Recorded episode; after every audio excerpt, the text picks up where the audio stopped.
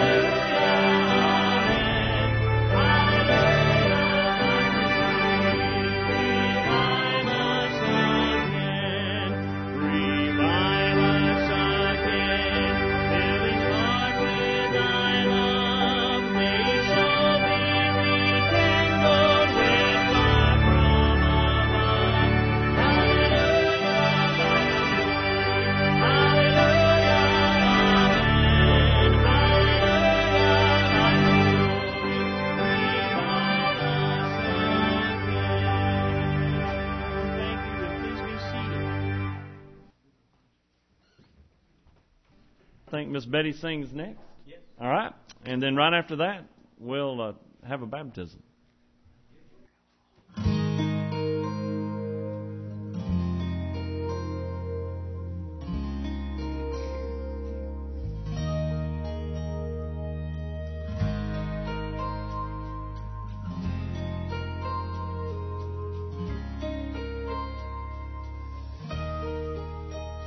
You were standing on the mountain, holding to the shepherd's hand. The valley you just came through was hard to understand.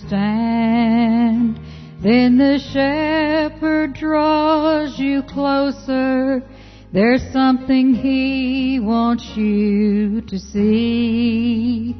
Then he points back to the valley and unfolds its mystery. As the eagles soar around you and you look back on where you've been, one by one he answers questions that he did not answer then. He now shows you the danger of going your own way. All those roads you thought were better would have led your soul astray. He reminds you of that moment when you could not make it through. Now you see one set of footprints where he reached out and carried you as your tears fall on his shoulder and you thank Him for His love. He says, child, I knew that one day you'd see this valley from above.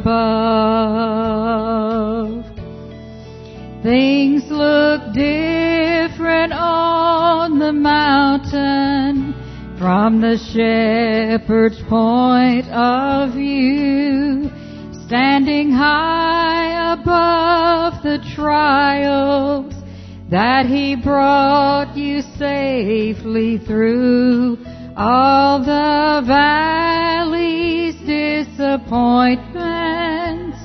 Will never look the same to you for things look different on the mountain from the shepherd's point of view. All the valley's disappointments will never look the same to you. For things look different on the mountain from the shepherd's point of view.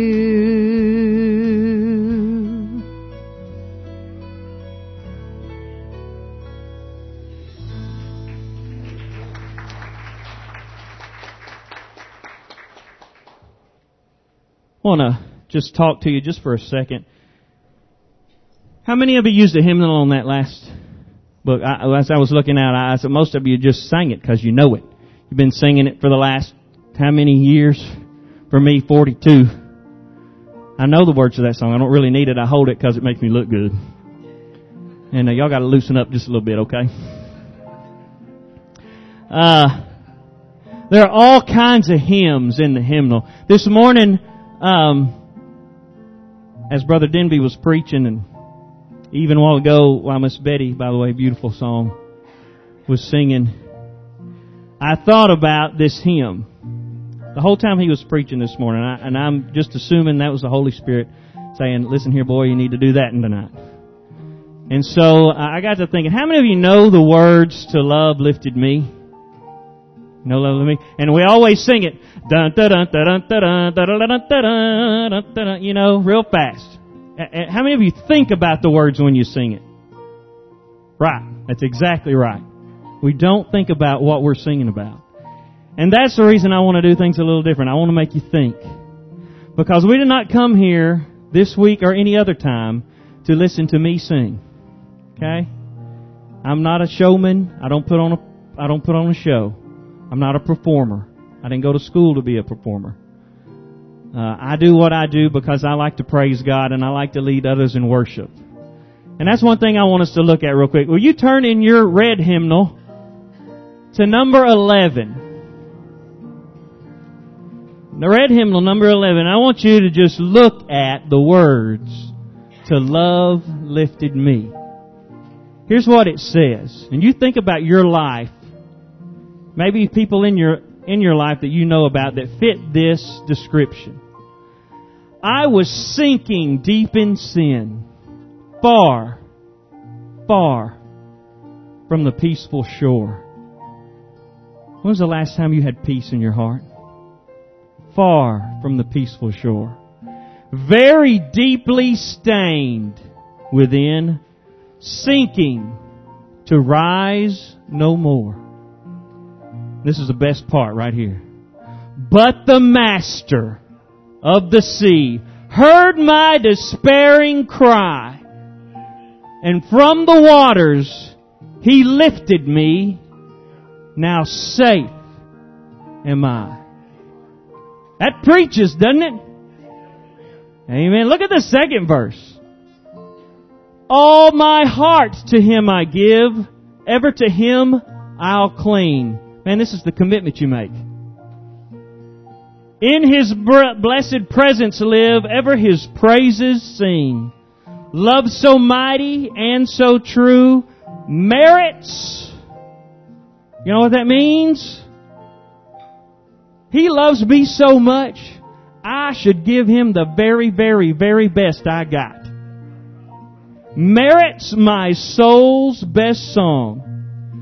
Faithful, loving service to him belongs.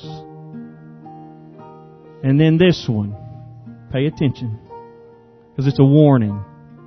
Souls in danger. Look above. Jesus completely saves. He will lift you by His love out of the angry waves. He's the master of the sea. Billows His will obey. Wow. Billows. Y'all know what those are? Those storms that we go through. They obey, he, they obey Him. He, your Savior, wants to be. And here's the plea. Be saved today. And then we get to say, Love lifted me. Can you sing that tonight? Love lifted me. When nothing else could help. Love. His love lifted me. Will you sing this with me? We're going to sing it slow because when we sing it slow, you think about the words. We're going to start right there with the first row. Here we go. I was sinking deep in sin, far from the peaceful shore, very deeply stained within, sinking to rise no more. But the master of the sea heard my despairing cry. Praise the Lord from the waters lifted me, now safe am I. Let me hear you now. Here we go.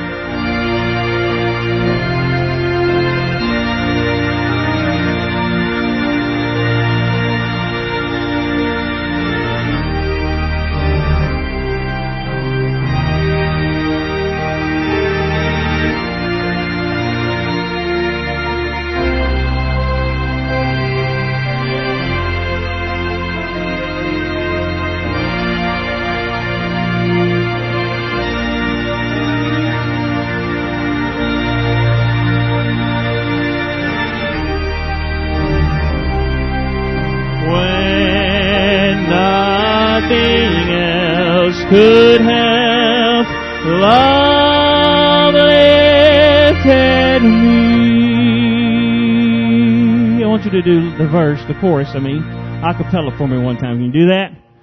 Alright? We're gonna go church, Church of Christ here just for a second, alright? Lovely. lifted Come on.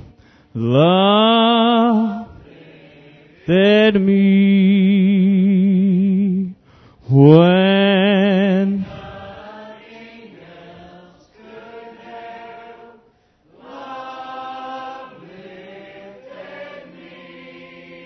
you've been lifted, will you stand, please? Love lifted me. Come on, I want to hear you from your heart. Love.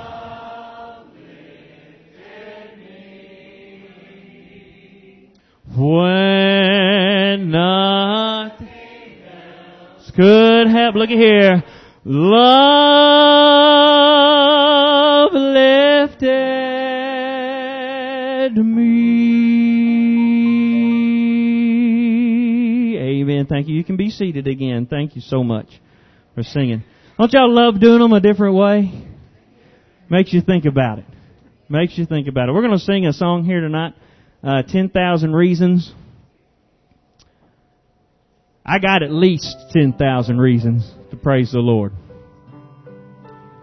Uh, a few weeks ago, we had a young man in our church who's a quadriplegic. Had to go to the hospital because he had a bleed on his brain. And uh, if you've ever had to deal with that, you know that that's a that's a serious issue.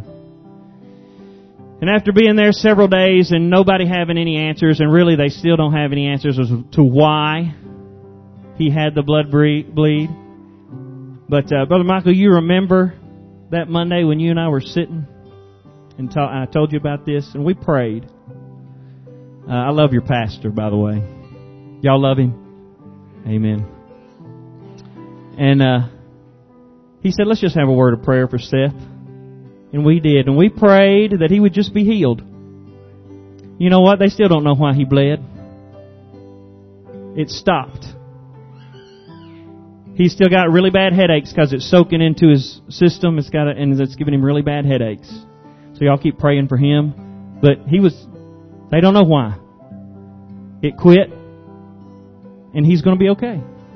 Praise God. My God can do anything. Anything. I got more than 10,000 reasons to praise Him. And his mom, who's a very good friend of mine, texted me, Bless the Lord, O my soul.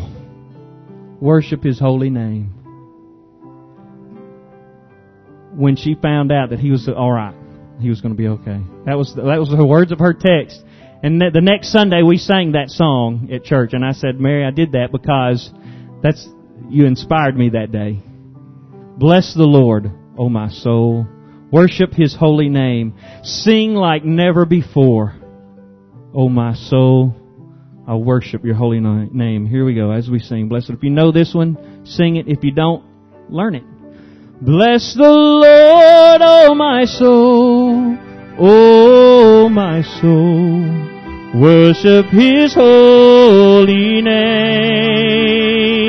Sing like never before. Oh my soul, I worship your holy name. The sun comes up, it's a new day dawning. It's time to sing your song again. Whatever may pass and whatever lies before me. Let me be singing when the evening comes. Bless the Lord, oh my soul. Oh my soul. Worship His holy name. Sing like never before. Oh my soul, I'll worship your holy name. You're rich in love and you're slow to anger. Your name is great and your heart is kind. For all your goodness I will keep on singing. Ten thousand reasons for my heart to find. Bless the Lord, oh my soul, oh my soul. Worship His holy name. Sing like never before, oh my soul. I worship your holy name. And on that day, and on when my strength is failing. The end draws near and my time has come. Still my soul will sing your praise unending. Ten thousand years and then forevermore. Bless the Lord, oh my soul. Oh, my soul, worship His holy name. Sing like never before. Oh, my soul, I worship your holy name. Once again, bless the Lord. Bless the Lord, oh, my soul. Oh, my soul. Worship His holy name. Sing like never before. Oh, my soul, I worship your holy name. Lord, I worship your holy name. Yes, I worship your holy name.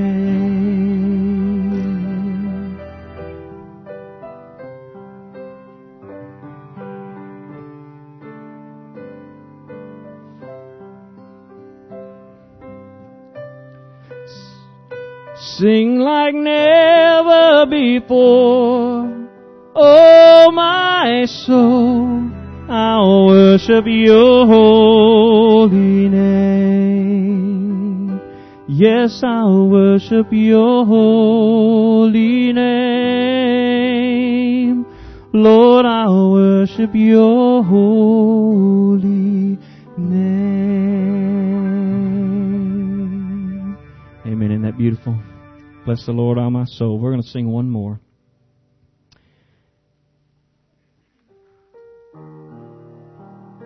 I don't know how you feel about this place. There are places in my life that I go that I know the Lord is there. Church is one of them. Uh, actually, to be honest with you, He's everywhere I go. I don't always remember that, but He's there. But in this place, He is awesome. He works miracles right here in this place. Will you stand with me? We're going to sing You Are Awesome in this place. You are awesome in this place, mighty God. You are awesome in this place, Abba Father.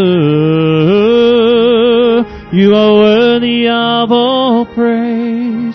To you our lives we raise.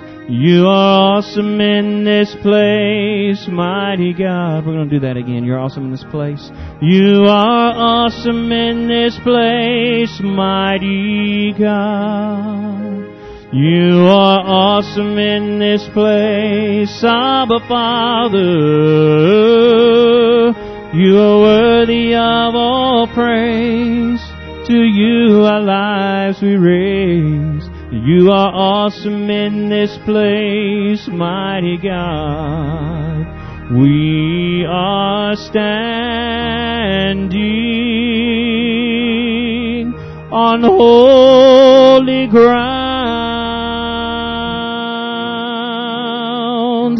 and I know that there are angels all around.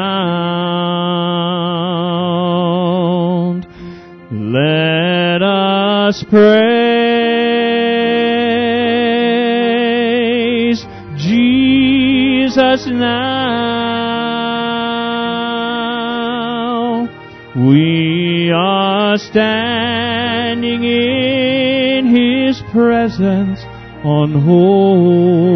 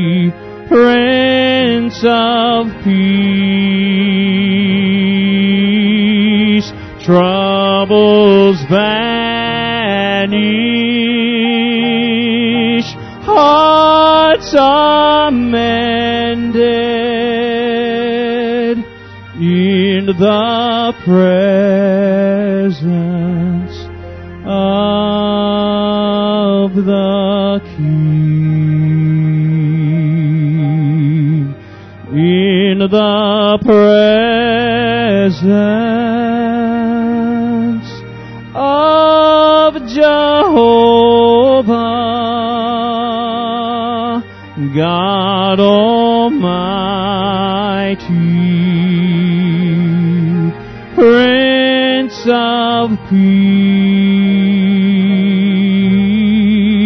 troubles vanish, hearts are mended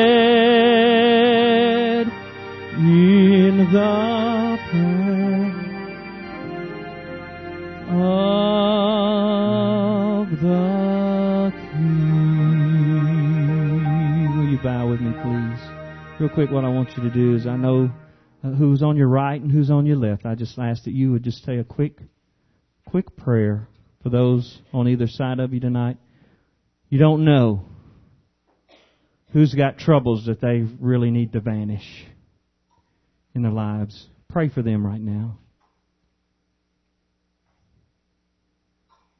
Father, we come to you tonight praising you and thanking you for lifting us up out of the places we were in. That you loved us so much that you sent your one and only Son to die on a cross for our sins.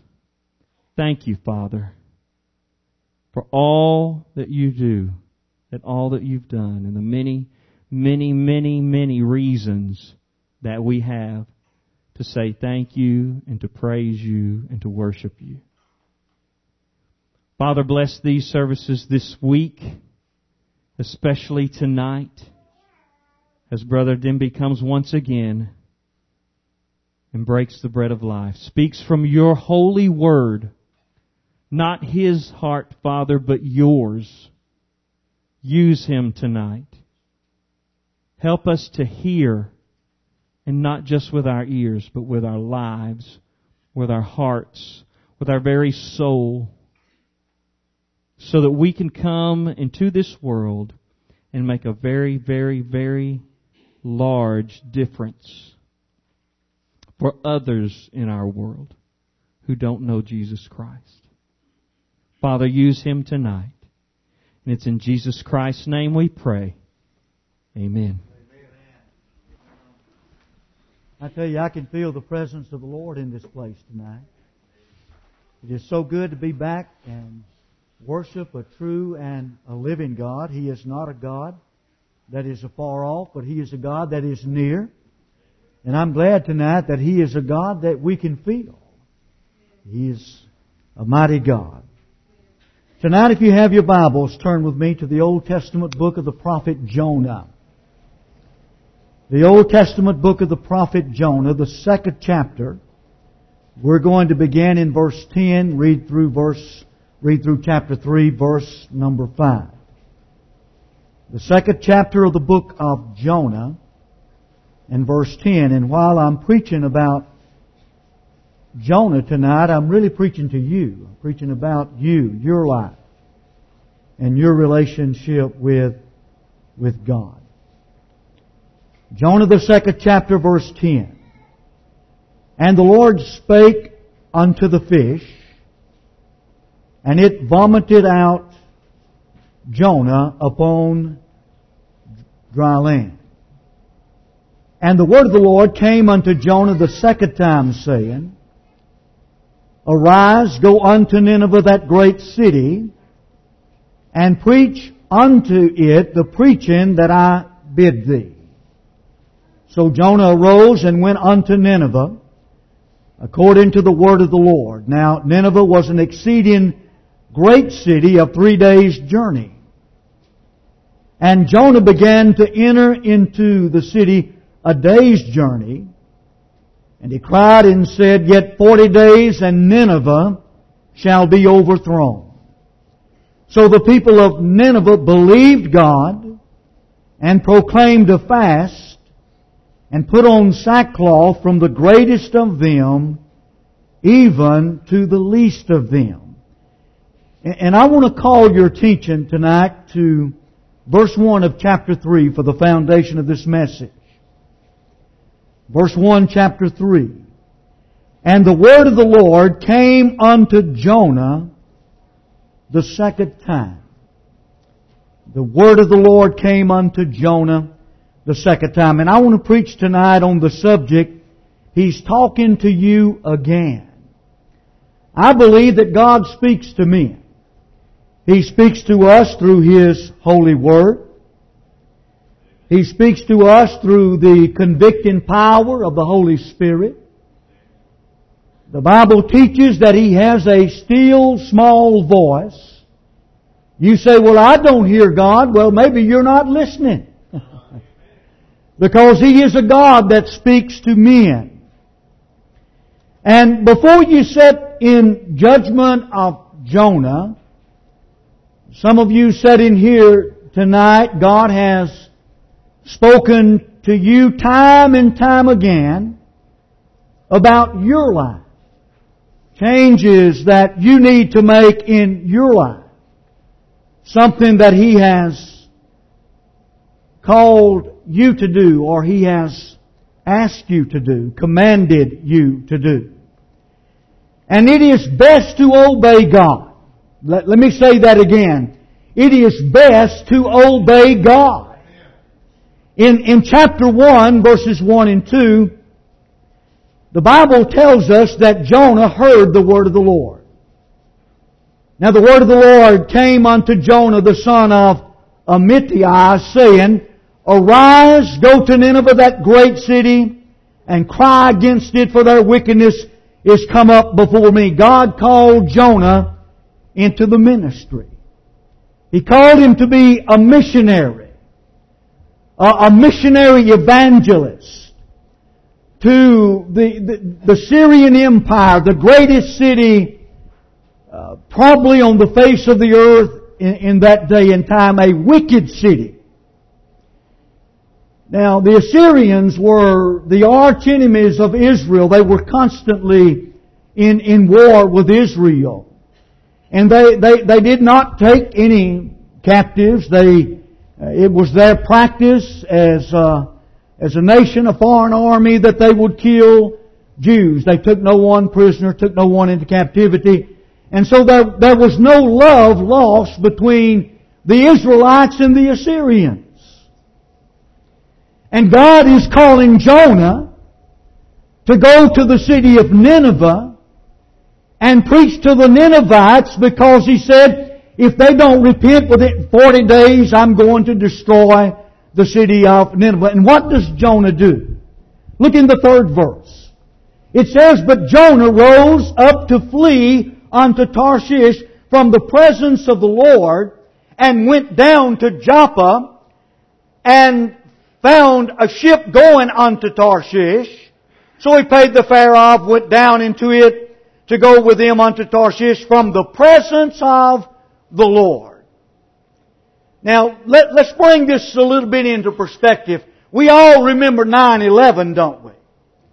When those airplanes, those passenger jumbo jets flew in to the World Trade Centers and Shortly after that, we knew that it was a terrorist attack on America. Now, we didn't know at the time that it was Al Qaeda and the nest of those terrorists were in Afghanistan, but let's just say for a moment that we knew that those terrorists came from Afghanistan with the heart of the Afghan people to, to attack America. And you knew that, and all of a sudden, God spoke to you and said, I want you to go to Afghanistan. And I want you to preach to the Afghans to repent of their sins. Most of us would have done exactly what Jonah did on that occasion. God, I'll go anywhere, but not Afghanistan. God, I will go anywhere, but I'm not going to Nineveh that, that these are our enemies. So what does Jonah do? Jonah says, I'm going to take me a vacation. I, I'm going, I'll go down to Joppa. I'll buy me a ticket. I'll get on board that ship to Tarshish. And he was so settled in his decision. Listen to this. He was so settled in his decision that he went down into the ship and went fast asleep and listening some of you or many tonight who are Christians are doing the exact thing that Jonah did. They are taking a vacation from the service of God and they are fast asleep. Fast asleep. Jonah thought, I can get away from God. Listen to what David the psalmist said. In Psalm 139 verse 7 and 8, he said, Whither shall I go from thy spirit? or whither shall I flee from thy presence? If I ascend up into heaven, thou art there. If I make my bed in hell, behold, thou art there. God is everywhere. Just like our music director said tonight. If I go here, He's there. If I go there, He's already there. He's omnipresent. He's a mighty God. You can't outrun God. You may be like Jonah tonight. You're trying to get away from the call. You're trying to get away from the presence of God. You're trying to run from what God wants you to know, to do. Let me tell you, God is going to overtake you just like He overtook Jonah. Everything's fine with Jonah. He's fast asleep. Down in the ship. And what does God do? Listen to what it says. It says in our text, in verse number four, chapter one, but the Lord sent out a great wind into the sea. And there was a mighty tempest in the sea, so that the ship was like to be broken. God sent a storm that was greater than any hurricane we could ever think of. Now there are two types of storms in the Bible. There, there are storms of instruction. Remember when Jesus told His disciples, He said, get into the ship and go over to the other side. And while they were in the midst of the ship, there came a mighty tempest. That was a storm of instruction. To teach those disciples that no matter how bad the storm gets, Jesus said, I'll come to you. And I'll be with you in the storm. And then there is what I call a Jonah storm. That's not a storm of instruction. That is a storm of correction. And let me tell you, God can prepare a storm so that we will be corrected in our lives. You say, well, why does He do that? Because He loves us. And He's got something for us to do. When we get saved, you say, well, Brother Denby, I, I, am just coasting along right here, and uh, uh, no, nothing's bad going wrong in my life. I, I don't, I don't see a storm, and uh, you know I, I don't always go to church like I, I need to, or uh, I, I know I need to be doing something better, and I know God's spoken to me about my my spiritual relationship with Him, and and my apathy or my complacency. God has spoken to me, but, but, but I don't, I don't, I don't see a storm on the horizon. I, I, I, let me give you this illustration. I remember when I was, I'm gonna get this thing mastered before the week's out. I, I remember when I was a little boy. And my, my, my mother, my mother, she, she stayed sick a lot. And, and I, I can remember she would, she would be in bed because of the sickness that she had. And I was the oldest of six children and the oldest of, in the family is always the one that gets in trouble. I mean, that's just the way it is. And for the most part, I, I, I was at fault. And mama would say, you wait till I get up from here, I'm going to get you. When I get up from this bed, boy, you got one coming. I'm going to give it to you.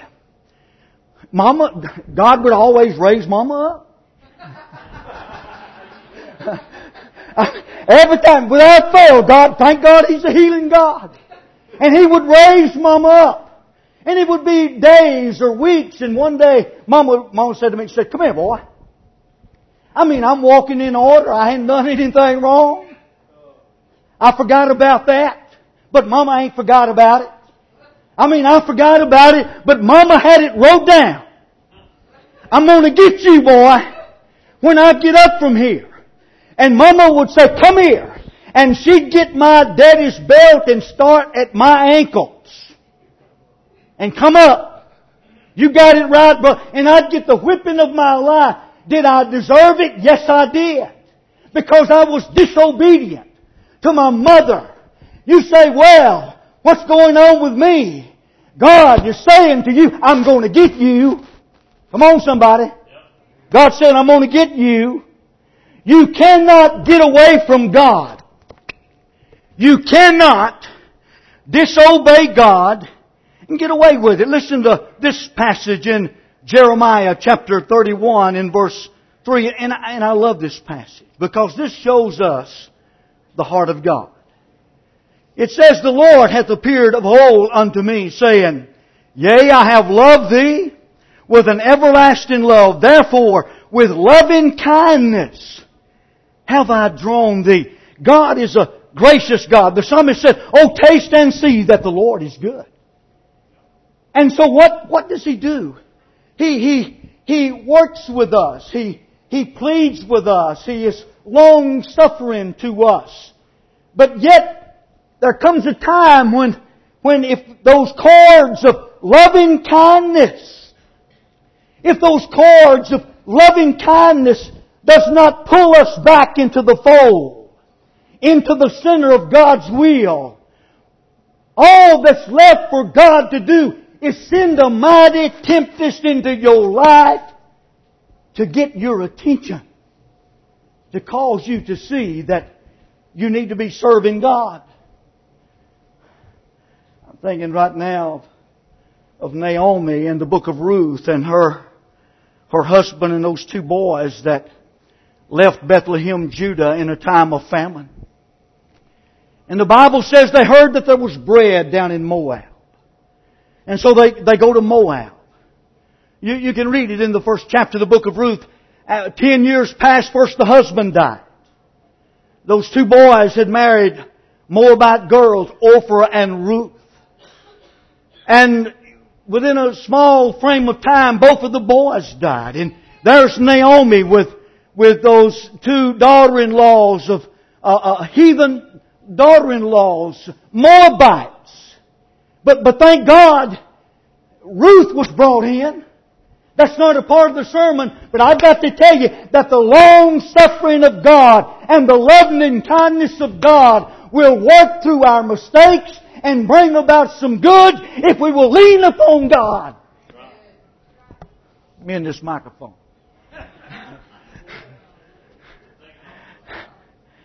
Uh, if it falls off again, I'll take it off. And there, there's Ruth. Somebody tells her there's bread in Bethlehem. And she goes back to Bethlehem.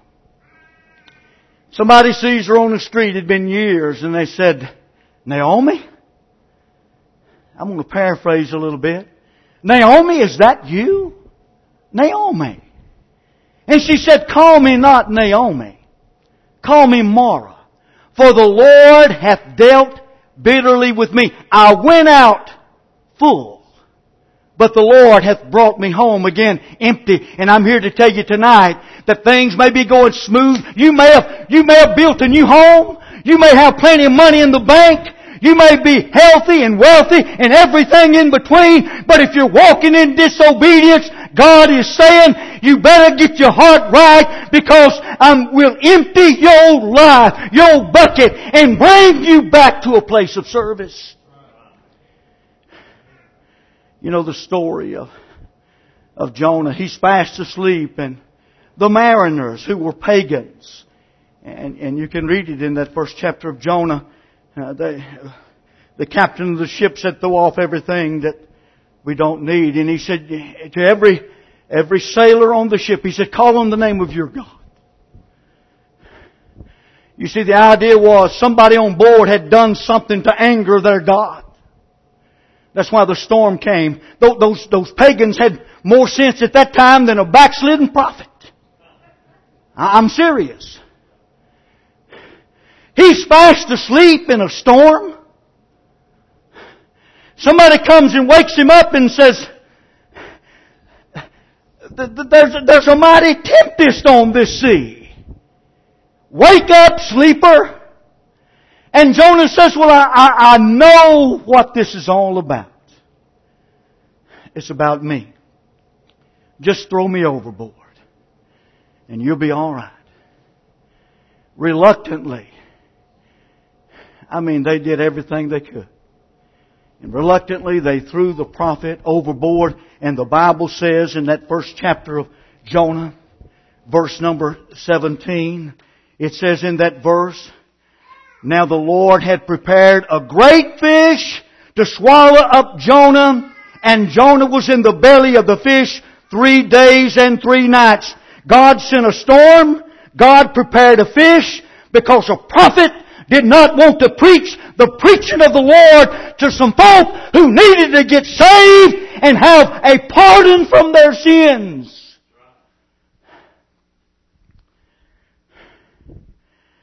Now I know what some skeptics say and some unbelievers. I was reading after a, uh, he, he claimed to be some religion. I don't, some Christian religion, quote unquote. And he said you can't believe all the Bible. Now let me tell you just, let me just tell you, if you can't believe the first verse in the book of Genesis, yeah, you, you can't believe none of it, but it's all true. It's all God's Word. Let God's Word be true and every man a liar. This book is true. It, it's not, it's not allegory. He said, no, you can't, he said, he said there was nobody by the name of Jonah. Jonah didn't really exist. And a fish can't swallow nobody. Well, my Bible says that there was a prophet, a disobedient prophet by the name of Jonah.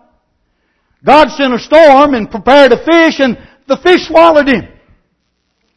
Jesus in the book of Matthew, when those Pharisees and Sadducees came to him and said, I mean, he'd already done miracle after miracle, and they said to him, Lord, just, just give us a sign that you're the Messiah. And he gave them the sign of Jonah. He said, as Jonah was in the belly of the whale, three days and three nights, so must the Son of Man be in the heart of the earth three days and nights, Jesus believed that there was a man who lived on this earth by the name of Jonah. So I believe it. and while Jonah says it was a great fish, Jesus said it was a whale. Now when I was going to school, I don't know whether it's like this now or not, but in, in, in the, on, on the library card, it said, a fish, I mean, I'm sorry, a whale is a mammal. But God calls it a fish. Now listen to me.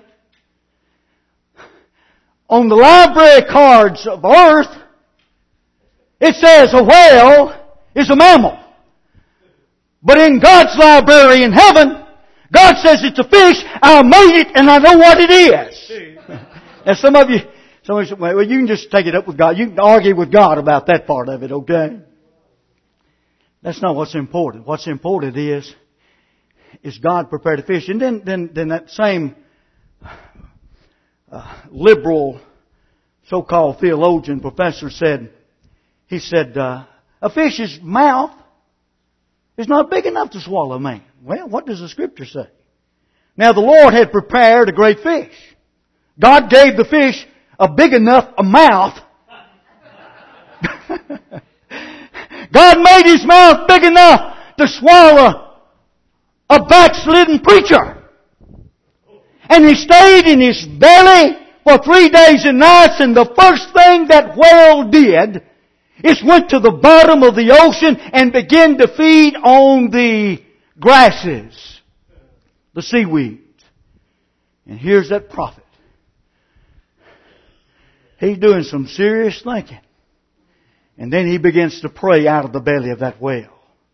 He remembered when he went to the tabernacle of God.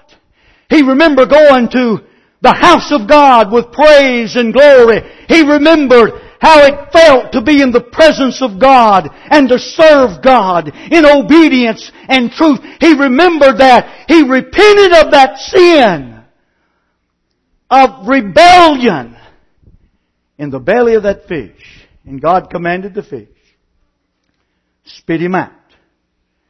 And the fish spit him out. You know, we could learn something from these animals in the Bible. I mean, God spoke to a donkey one time, said, donkey talk, and that donkey talked.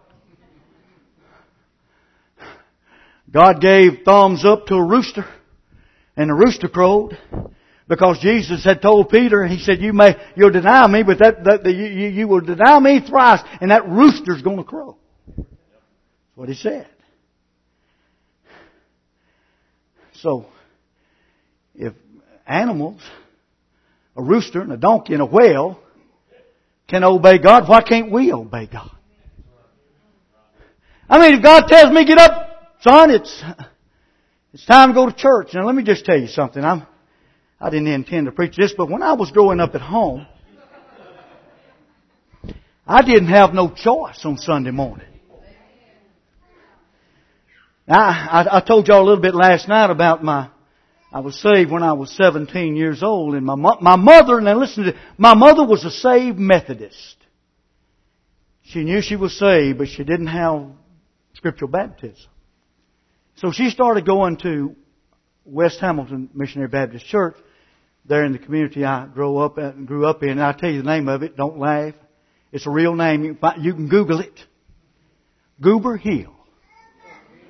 That's it. That's where I grew up. Shelby County. And my mother came in there and I'd been out late Saturday night and she come in there and she said, boy, you're going to church with me in the morning. I said, Mama, I ain't going to church with you. I ain't going to church with nobody. I ain't going to church at all. She didn't say nothing. She just went out of the room, politely closed the door, and I'm sitting there thinking, Mama didn't argue with me. A few minutes, that door slang wide open. She had my daddy's belt. And she said, you going to church. I'm 17 years old. She jerked the covers back. She started at my ankles. worked herself up.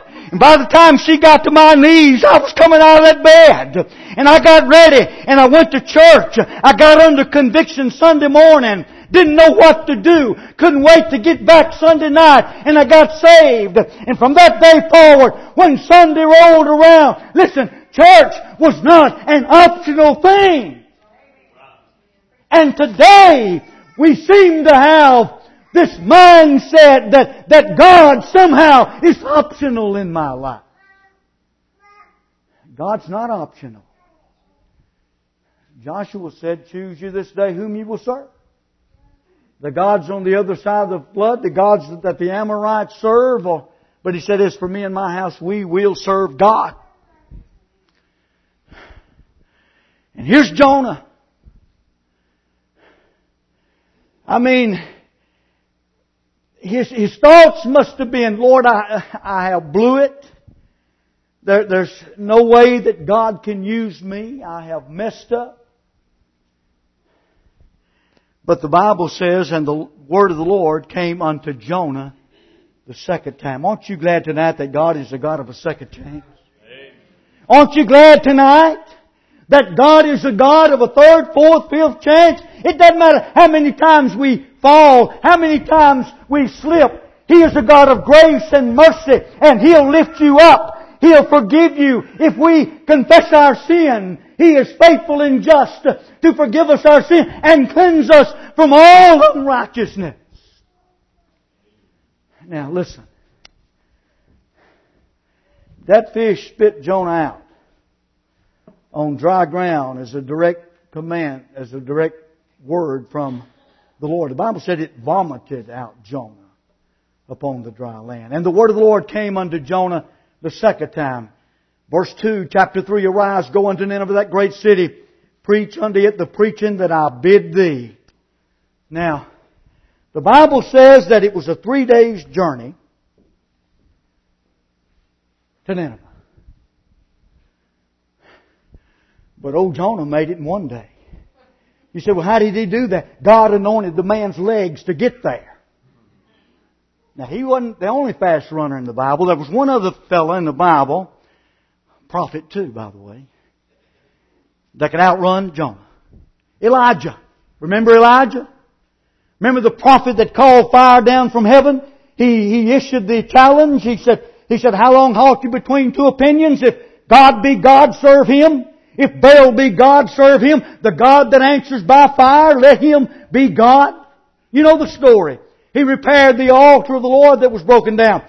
He made the sacrifice and the fire, prayed and the fire of God fell on that altar, consumed up the sacrifice, the wood, the water that was in the trench. And then the prophet said, and rained in three and a half years. He said, I hear the sound of an abundance of rain. And God told him, He said, You tell Ahab. First the servant looked out over the Mediterranean, came back and didn't see anything, went seven times, came back, finally told the prophet, he said, he said, I see a little cloud about the size of a man's hand. And then God spoke to the prophet and said, You go tell Ahab to prepare his chariots. And Ahab, and I, have been to, I've been to Samaria. And you can see the remains, acres and acres, hundreds of acres of, of remains of stables where Ahab, he, he, he, he loved those fast horses. And he hooked his horses to the chariot, popped the whip, and those horses began to go back to Jezreel. And the Bible says, and the hand of the Lord was upon Elijah. He girded up his loins. I hadn't been preaching too long and I was preaching on that text and I said he girded up his loins. Everybody went to laughing in the church. I had no idea why they was laughing at me. But he girded up his loins. And the Bible says that he outran the chariot of Ahab to Jezreel. Let me tell you, if God's called you to do something, He'll equip you to do something. And here is Jonah. Now, I, I don't know whether this is the way it was or not. But I've read after people who claim to be, and probably are, a lot smarter than I am, that if you were in the belly of a fish for three days and nights, it would probably bleach your skin white. And Scripture doesn't say that. But boy, it was something that the Holy Ghost used to get those Ninevites' attention. Because when he got into the city of Nineveh, he began to preach the preaching of the Lord. And the Bible says that they all believed, and archaeologists tell us that there were probably somewhere around 120,000 people. And the Bible said the whole city. Now, I don't know whether that means everyone in the city or it's representative of the greater population of the city, but it says the whole city believed. Wouldn't, uh, th- think of that. A short message, an evangelist, and nearly 120,000 people get saved.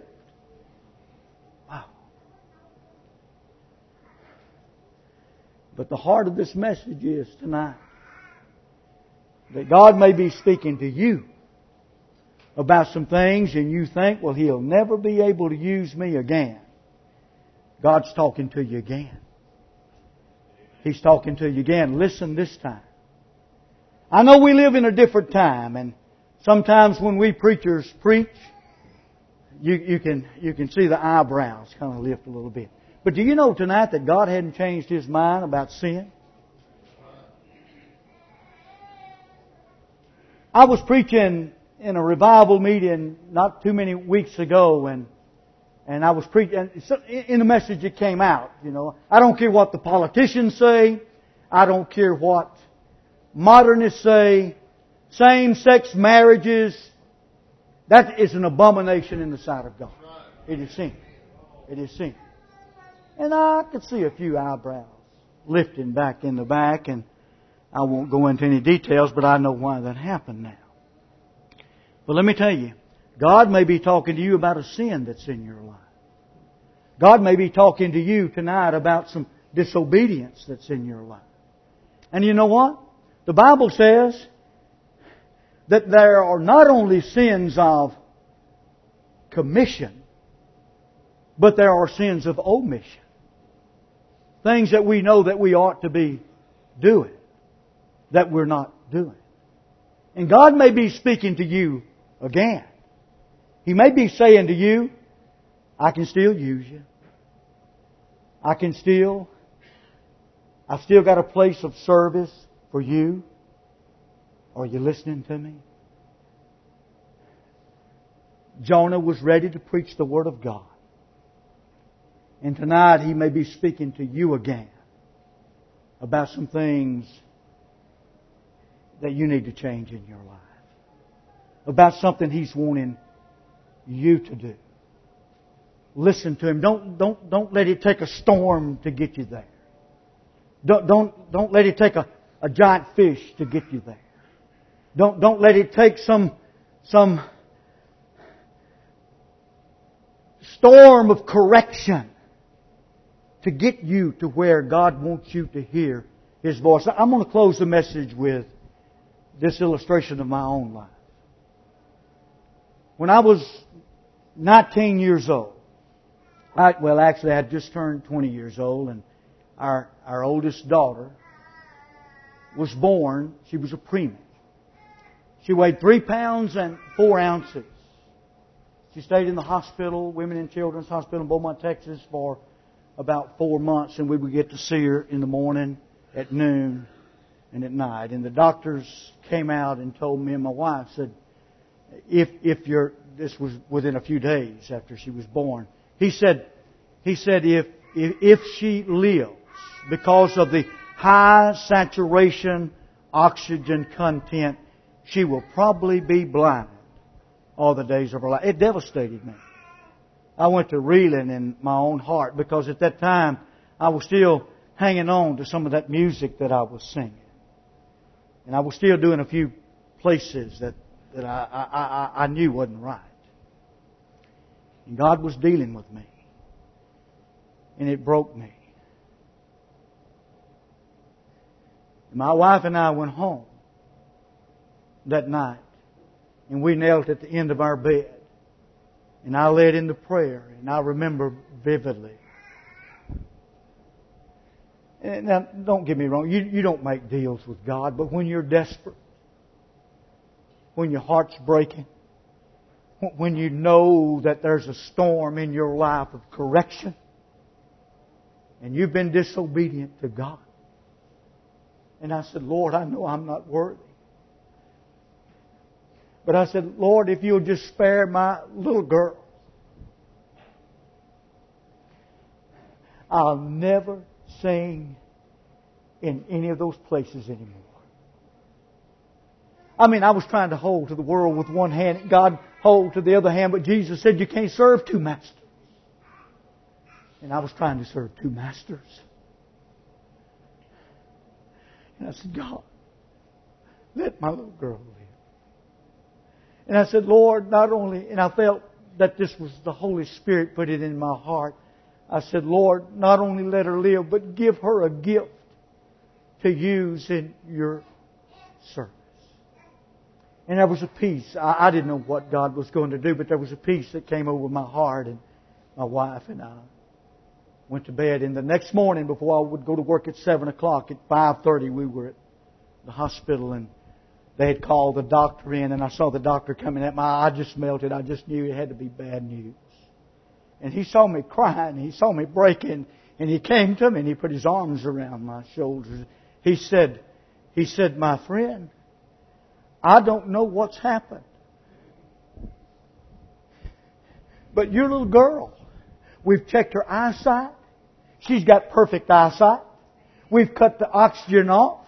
You can take her home at the end of this week. I mean, I mean, I'm, I'm telling you tonight, somebody said, can God do that? He's God. He can do anything. But I'm here to tell you tonight that if God is speaking to you, don't let it take a storm. Don't let it take a fish. Don't let him, that let it be shaking your world till you're broken on the inside and outside. But if God is talking to you, listen and do what God wants you to do. Lord. I don't know how to close this sermon tonight, but I, I feel like the Holy Spirit wants me to close it and, and give this altar call tonight. Don't, don't, don't just shove it off your shoulder. But if God's talking to you tonight, listen.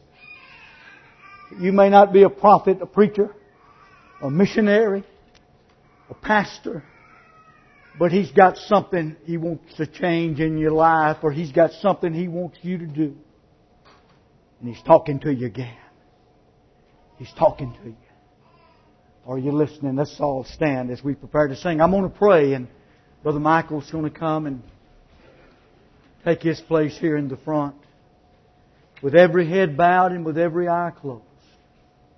Heavenly Father, tonight as we, Lord, as we come to the close of this service tonight, Lord, the time that the Holy Spirit pulls and draws upon the hearts of men and women and children. Lord, I pray tonight that someone will hear and will heed and won't run from you, Lord. If there's someone tonight that's cold and indifferent or backslidden, Lord, and they know they need to come back, Lord, I pray that you'll tenderly and with loving kindness draw them back to Calvary tonight. Have your way in every heart and every life here. Lord, if there's one that's not saved, we pray tonight that heart will be open and will receive Jesus Christ as personal Savior. We ask this in Jesus' precious name. Amen. Would you come?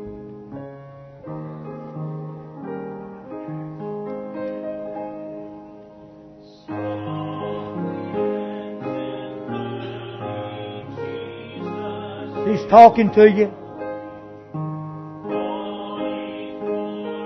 Not an audible voice, but that still small voice.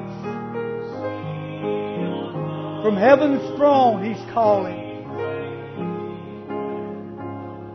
He's saying, I've got something for you to do. You've been somewhat lukewarm somewhat indifferent. He's calling you tonight. You may be that, you may be that prodigal that's in a far country tonight. He's calling you to come back. Would you heed the warning?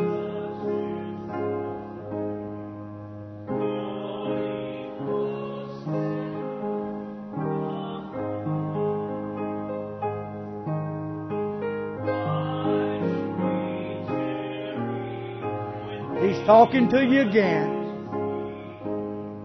Would you listen?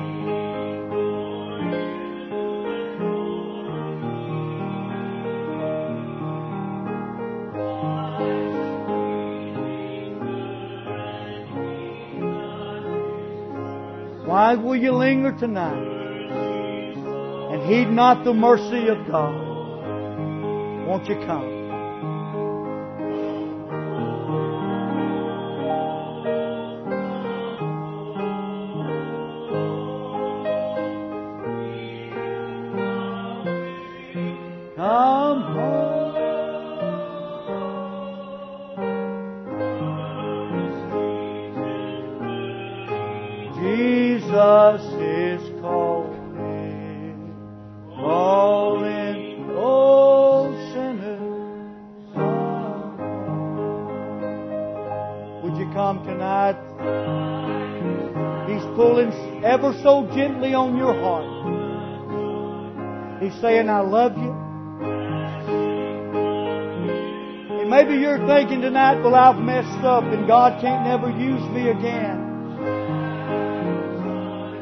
calling you. Won't you come?